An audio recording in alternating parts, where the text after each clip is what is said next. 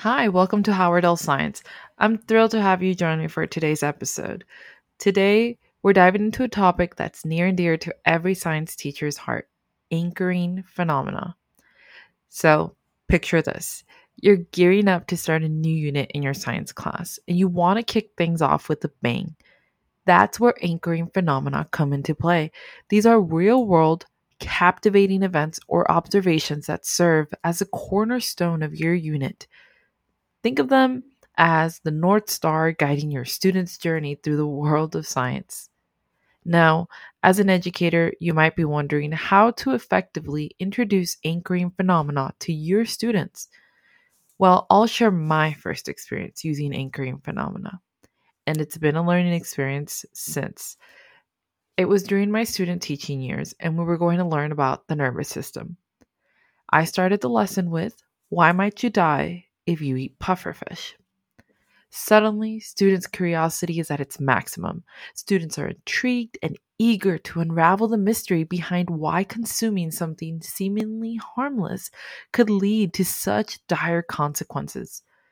When I asked this question, students shared their thoughts. Some shared they have tried it, some shared their trips to Japan. This initial inquiry serves as a powerful anchor setting the stage for a deeper exploration into the nervous system. Why? Because as we learn about tetrodotoxin or TTX, the toxin pufferfish release, and its effects on sodium channels and the impact it has on muscles, students are driven by a purposeful quest for understanding. By connecting the concept of TTX to the real world context of pufferfish consumption, students are not only engaged, but also motivated to comprehend the intricate workings of the nervous system. This anchoring phenomena ignites their curiosity and propels them towards a deeper understanding of complex biological concepts. Another key aspect of anchoring phenomena is their ability to provide a meaningful context for learning. By starting with a compelling real world example, you're laying the groundwork for students to explore scientific concepts in a relevant and engaging way. Plus, revisiting the anchoring phenomena throughout the unit reinforces key concepts and deepens students' understanding.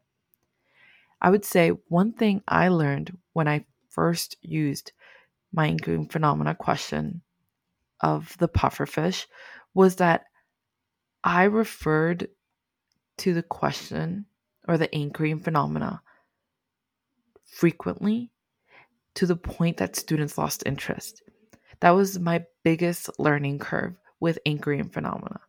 However, other times that I've used it, I've learned that after students learn a concept and then coming back to the anchoring phenomena and having a class discussion and asking students, how does this new concept help us understand our anchoring phenomena better and having students direct the discussion that was like the best way for students to comprehend the scientific concepts behind the anchoring phenomena.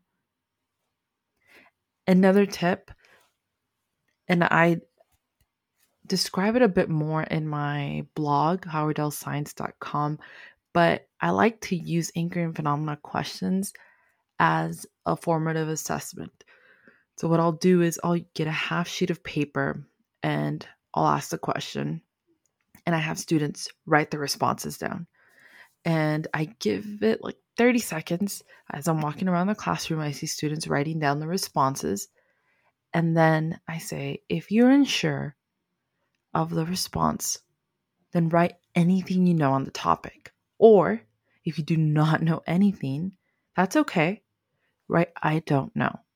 Why do I wait 30 seconds? Because as we all know, we have those students that will automatically put, I don't know, when we tell, if we were to tell them right away. And then after they're all done writing their responses, I collect them. I don't let anyone talk during this time why? Because I don't want students to tell their partners what to write down. I really want it to be a genuine response, and I make sure they also know that this is not graded. At the end of the unit, this is after all our class discussions about the anchoring phenomena and scientific concepts. At the end of the unit, I will ask them again the question, hand them back the half sheets of paper that they filled out before the unit, and then I have them answer the question again. If you have not done this, I highly recommend it because uh, it has been such a positive experience for me to see the intellectual growth that students have. And then not only that, but just the academic vocabulary increases. You see students before maybe they put, I don't know, but then afterwards they use academic vocabulary learned throughout the unit and they use it correctly. And that alone is such a win for us teachers. So I highly recommend using anchoring phenomena and using these half sheets as formative assessment to show their learning and to show also that, you know, you did amazing and students learned from you.